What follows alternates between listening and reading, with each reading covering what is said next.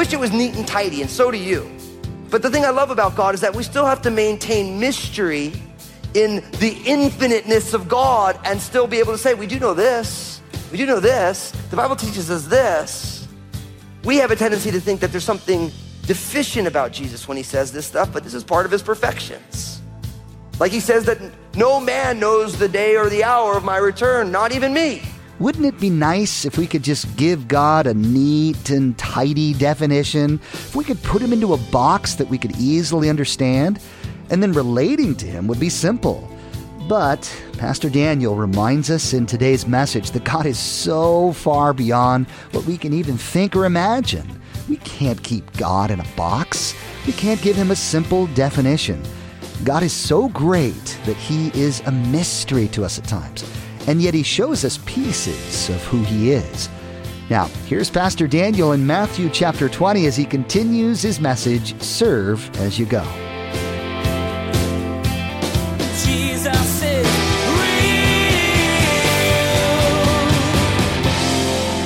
Presumption is when you think you know what's going on, but you really don't know what's going on. Now, I don't know about you, the longer I walk with God, the longer I realize that I am quite presumptuous.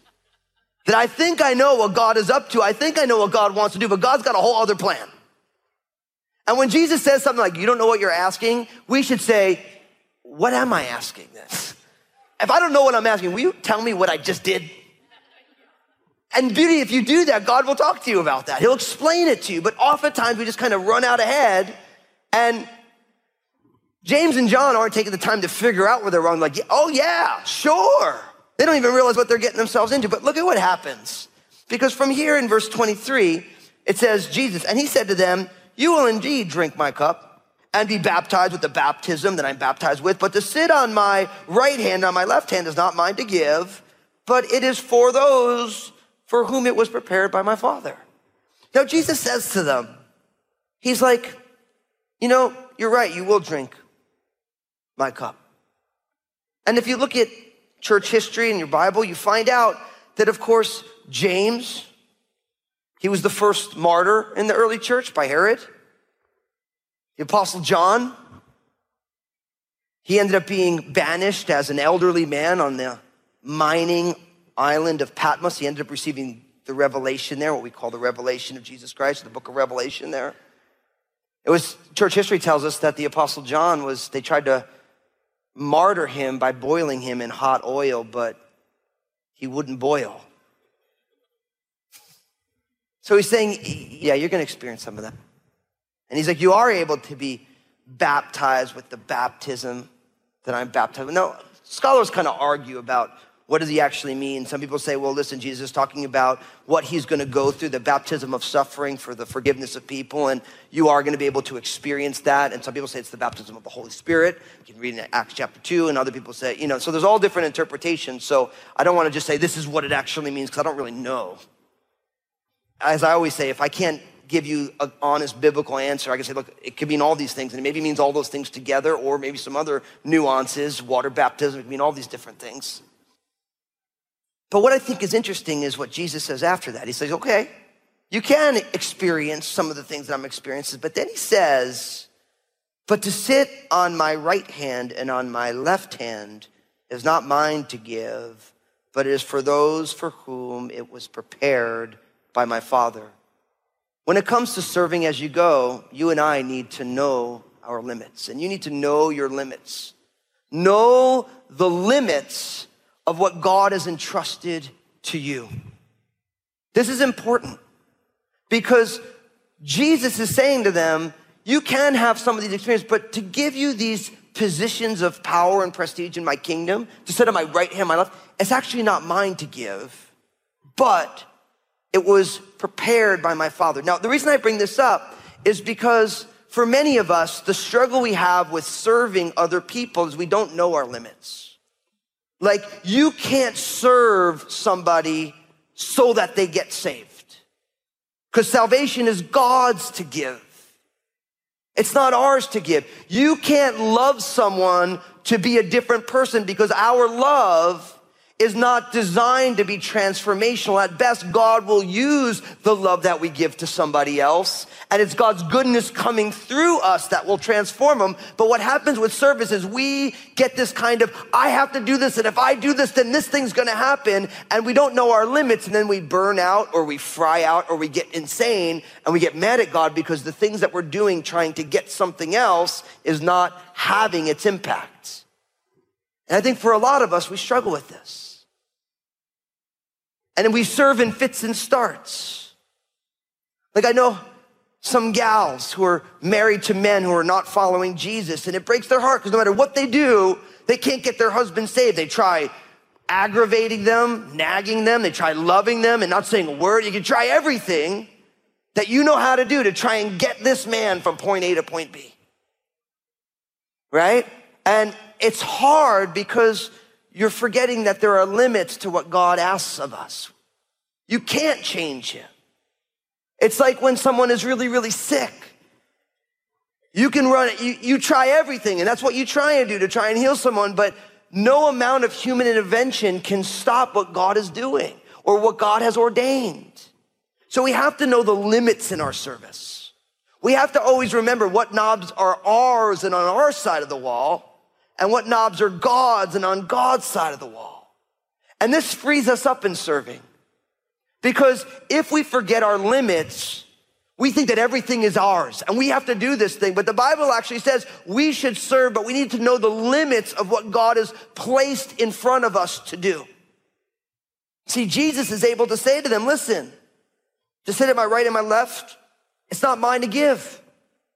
It was for whom it was prepared by my Father. He's saying, look, those positions are actually not mine to give out, but it's my Father's.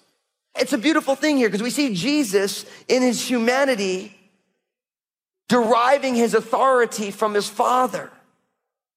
Now, that's a complicated discussion. I wish I had a sermon series on the Trinity and how this stuff all works. But in Jesus' humanity, there were things that he chose to limit his understanding of. You might say, well, how can Jesus not know that and be God? Because he's God and he can not know in his humanity what he doesn't want to know. And it's okay. Like, I wish it was neat and tidy, and so do you. But the thing I love about God is that we still have to maintain mystery in the infiniteness of God and still be able to say, we do know this. We do know this. The Bible teaches us this. We have a tendency to think that there's something deficient about Jesus when he says this stuff, but this is part of his perfections. Like he says that no man knows the day or the hour of my return, not even me. Wow. People are like, oh, well, that's why you can't believe in Jesus. No, no, no. He's still fully God. But you need to know your limits. And my friends, reminded me of a great scripture verse, Proverbs chapter 25, verse 2. It says this It is the glory of God to conceal a matter, but the glory of kings is to search out a matter. See, even though we need to know our limits, it is to our glory to search out a matter in God's kingdom. Say, Lord, I know you haven't given me understanding on this, but Lord, will you help me understand what you're doing? Lord, even though I'm not in control of this, God, what are you trying to accomplish? Will you help me understand who you are and what you're doing. Even though this is beyond the scope of what I am allowed to do, Lord, will you bear the fruit that you want to bear in my life through this situation? See, don't take our limitations as a problem. It's actually God's opportunity. Our limitations is God's opportunity for us to step into something that is beyond us. And that's why it says it's to God's glory to conceal a matter, but it is also the glory of kings to search that matter out. Because God may give you wisdom, or he may choose to keep it concealed. But that's in God's prerogative, not ours. Now, from there, interesting things go on. So think about it. the mom's request. She is like, look, I, I, really, I can't give you that. It's outside the scope of my job description, so to speak. And look what happens in verse 24. And when the ten heard it, they were greatly displeased with the two brothers. And Jesus called them to himself and said, You know that the rulers of the Gentiles lord it over them, and those who are great exercise authority over them. Yet it shall not be so among you. But whoever desires to become great among you, let him be your servant. Now, imagine you're there with Jesus and John and James' mom rolls up and, and all this thing goes on. It says that the other 10 were totally displeased. They were torqued at their friends. Now, why were they torqued at their friends? Well, simply, not because they were humble, but they were kind of bummed they didn't ask the question. Like, why didn't I think to ask the Lord if I could be on his right? And they were mad at them. They're like, why did you do that? Why did you ask for all of us? You know, it was their own ambition that drove their displeasure. They even heard the fact that Jesus said, I can't give it to you, but they were kind of upset. It was their own jealousy. But then Jesus begins to teach, as he always does. And Jesus says, let me show you a more excellent way. He says, listen, you know that the rulers of the Gentiles lord it over them, and those who are great exercise authority over them. Yet it shall not be so among you, but whoever desires to become great among you, let him be your servant. My friends, we need to pursue greatness. We need to pursue greatness. You say, oh, pursue greatness. I want to be like LeBron James or Stephen Curry, a little Damian Lillard. I want to be like Peyton Manning or Russell Wilson. You know, we have, or I want to be, you know, like this movie star or this actor. No, God's greatness in his kingdom comes from being different than the way the world lives. He says, listen, you know that in the people who do not know the true and living God, the people outside the covenant family of the God of Abraham, Isaac, and Jacob, the Gentiles, you know that they're rulers, they lord it over people. You know that those who are great in this worldly kingdom of the Roman Empire. They exercise authority over them. You know what's amazing is, is our culture is the same way, right? It's about who's the boss. I'm the boss, right? I always think about my daughter Maranatha and my dad. They're so funny because my, you know, my Maranatha, she's the boss. Maran, she's eight. She's Maranatha ain't playing, man. So cool. And so she'll see my dad, her pop, and will go, Maranatha, who's the boss? And then he'll go, I'm the boss. Maranatha will go, no, I'm the boss. And they go back and forth, you know, like face to face. I'm the boss, I'm the And then all of a sudden Maranatha goes, wait, wait, wait, Jesus is the boss. And I'm like, amen, girl, you know? And then my dad, he doesn't know what to do. He's like, you're probably right. You're probably right, you know? But then I'm the boss. And then they go back at it. It's super fun, you know? But that's the way our world works. See, because of the selfishness of humanity, we have a tendency to want to exercise our power on our authority. Make sure that we lord it over other people. Just as in Jesus' day, it's still the same today. But I love this word because in verse 26, it says, Yet it shall not be so among you. That word yet, it's a contrasting word. He's like, look, in the world, those who are in authority, they lord it over you, like the Caesars, the Roman Caesars. It's their call. Hmm, forget you all, right? Yet it, it shouldn't be so among you. What's unfortunate is I think as the people of God, we're a little slow to grasp this stuff.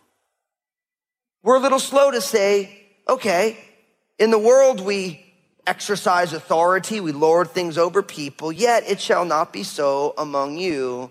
For whoever desires to become great among you, let him be your servant.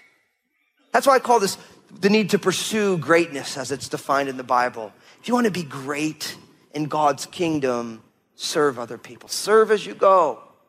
See, this is why we're doing this connect and serve. That's why we're doing it. Because we believe here at Crossroads, because Jesus is real, that we are a family of faith, fully engaged, which means each person in the family has a role to play. And each one of us needs to be servants. See, but the problem is our culture sees, no, everyone's here to serve me. Everyone's here to serve me. And the problem with that mentality is when everybody's in it for themselves, nobody experiences God's kingdom. When you say, you know what, it's not all about me. I'm gonna help other people. Then all of a sudden, we step into God's kingdom and outside of our own little fiefdom, our own little rebellion that we're running against God's kingdom, the kingdom of self. And something amazing happens when you begin to serve other people. Like, I think about you can begin to serve our United Student Ministries, which is between sixth and 12th grade. I mean, this age range is so critical in human development. The things that our students find themselves involved in is going to shape the rest of their lives. And think about the impact that you can have by being a friend and a leader, somebody who helps them to understand the ways of God and the ways of this world. You get to be a voice when, for those in middle school and high school, their parents are starting to lose the ability to speak into their kids' life. Think about the impact that you can have on the next generation. See, for many of us, we're so busy just be like, oh, the next generation, what are we gonna do? Listen, you serve them in Jesus' name and you help be someone who helps establish guardrails, someone who they can be learning from and hearing from, somebody who can come and you can help undergird God's ways, the things that they've been hearing from their parents. You could be another voice into that. You think the connections ministry. Every single week, literally hundreds of people come to visit Crossroads for the first time. We want this big family to feel warm and inviting. And I love hearing it. Our connections ministry is amazing. People say, I came to Crossroads. I, I met so many kind, loving people. I mean, it's ama- you guys are amazing here. I'm like, yeah, it's an amazing family. And I know for some of you right now, like, I don't have the time. I'm telling you, you don't have the time not to serve. Because why would you want to be not great in God's kingdom? I mean, think about it. It's like, when do you ever wake up and said, hey, all I want is to be mediocre in God's family? You know, it's like, that's not the way we're supposed to live. And I'm not only saying we should serve within the family, within the house, but you know, in every family, a healthy family, everyone's got a role to play, right? In any family within the house, like at our house, it's the dude's job to take out the garbage. You know why? Because God's daughters shouldn't get their hands dirty. All the wives who take out the garbage are hitting their husbands right now. You hear that? So Obadiah and me, that's our job. We do the garbage because God's daughters don't need to touch that stuff. They're God's daughters. They have other things that they're supposed to do, right? In every family, and in this family, all of us have roles to play. But in some ways, the things you learn in the house, you bring out of the house. Isn't that true? Like the things you learn at home, you live out in the world. And so when we learn how to serve within the family of God, then we also get a taste for what it means to serve our neighbors and our coworkers and the people in our neighborhood and the people in our community and the people in the world that we live in. But we're trained up in the home so that we can go and live out in the world. And our goal as a church family is that each one of us pursues greatness in God's kingdom. We take on God's love for the world. We take on God's service to the world and we get conformed to it. We do it within the family and then we do it outside so that we can be transformational agents, transforming our community and our world because Jesus is real. So this opportunity is powerful. And I believe that there's many of you, God wants you to take that first step. Stop coming to church to get as a consumer, but you say, I'm going to step into God's kingdom because I don't go to church. I am the church. I'm part of the people of God. And our world says just be a consumer. Go here, go here, get what you want. If it doesn't work for you, see, that's within the body of Christ, that's a disease right now. It's diseasing the people of God when people say, I'm just here to get. I don't like it. The music's too rocking. It's too quiet. You know? As if we're there just to be like American Idol judges. No, we're all supposed to be involved, working in the kingdom. I, I heard Spurgeon said it this way. I think it's so good. So good. And you'll always tell if you're a servant of the Most High God by your attitude. Spurgeon said it this way when a hunting dog sits in the kennel too long, all it can do is complain about the fleas. But when that dog is on the hunt, you barely even notice the fleas. And what happens is, is we have a tendency to focus on the fleas because we're sitting in the kennel when we're not designed to sit in the kennel. It's not, you know, a hunting dog's not a lap dog. It's not like your little chihuahua that you walk around and no, a hunting dog's supposed to be on a hunt. It's designed to be on the hunt. And you never saw a hunting dog being like, man, my fleas are bugging me. No, it's just on the hunt.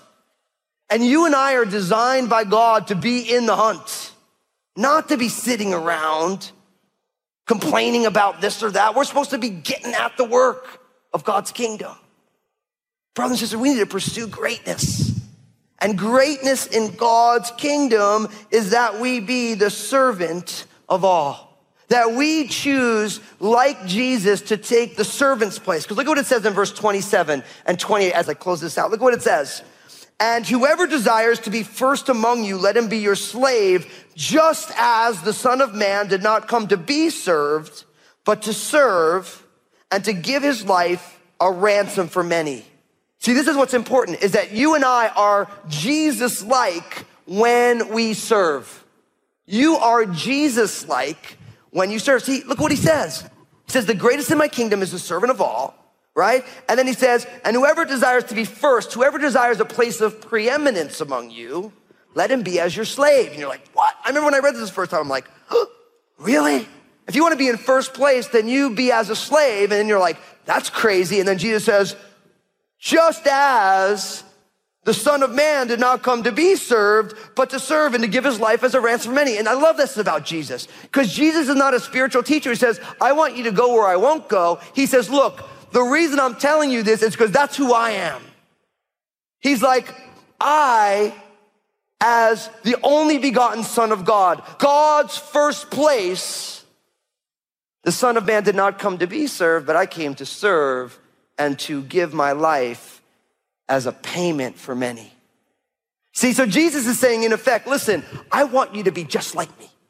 I want you to grab hold of who I am. And I came not so that people would serve me, but I came to serve others and lay down my life for them. To pay the price because of the sins that we've committed, the mistakes that we've made. And my friends, I love this because I'm not encouraging you to serve Jesus. You're like, really? I thought we are connecting and serving. No, I'm encouraging you to let Jesus serve you and simply respond to that service that he's offered to you.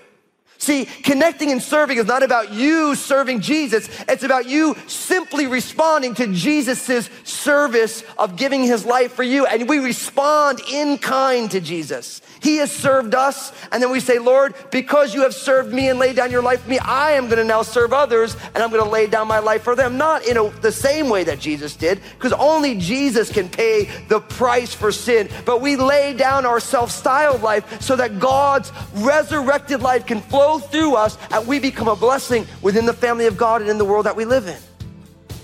And you become and I become Jesus like when we serve. Jesus is real. Today, Pastor Daniel showed us that we have to learn to serve within our limitations. We're all limited by being human. We can serve people and we can love people, but only God can change them and only God can save them. Our role is to let the love and goodness of God shine through our lives to open up the door for God to do His work. When we know our limits, we are free to serve and to love in the way God loves. Hey, everybody. Pastor Daniel here, lead pastor at Crossroads Community Church in Vancouver, Washington. We would love to connect with you in person. We have services on Sundays at 9 a.m. and 11 a.m. If you are not able to join us in person, connect with us online at live.crossroadschurch.net or find us on Facebook at Go, the number two, and Crossroads. Hey, this is Josh, and I wanted to personally thank you for listening today to Jesus is Real Radio. Did you know that Pastor Daniel also has a TV program? It's called Real with Daniel Fusco.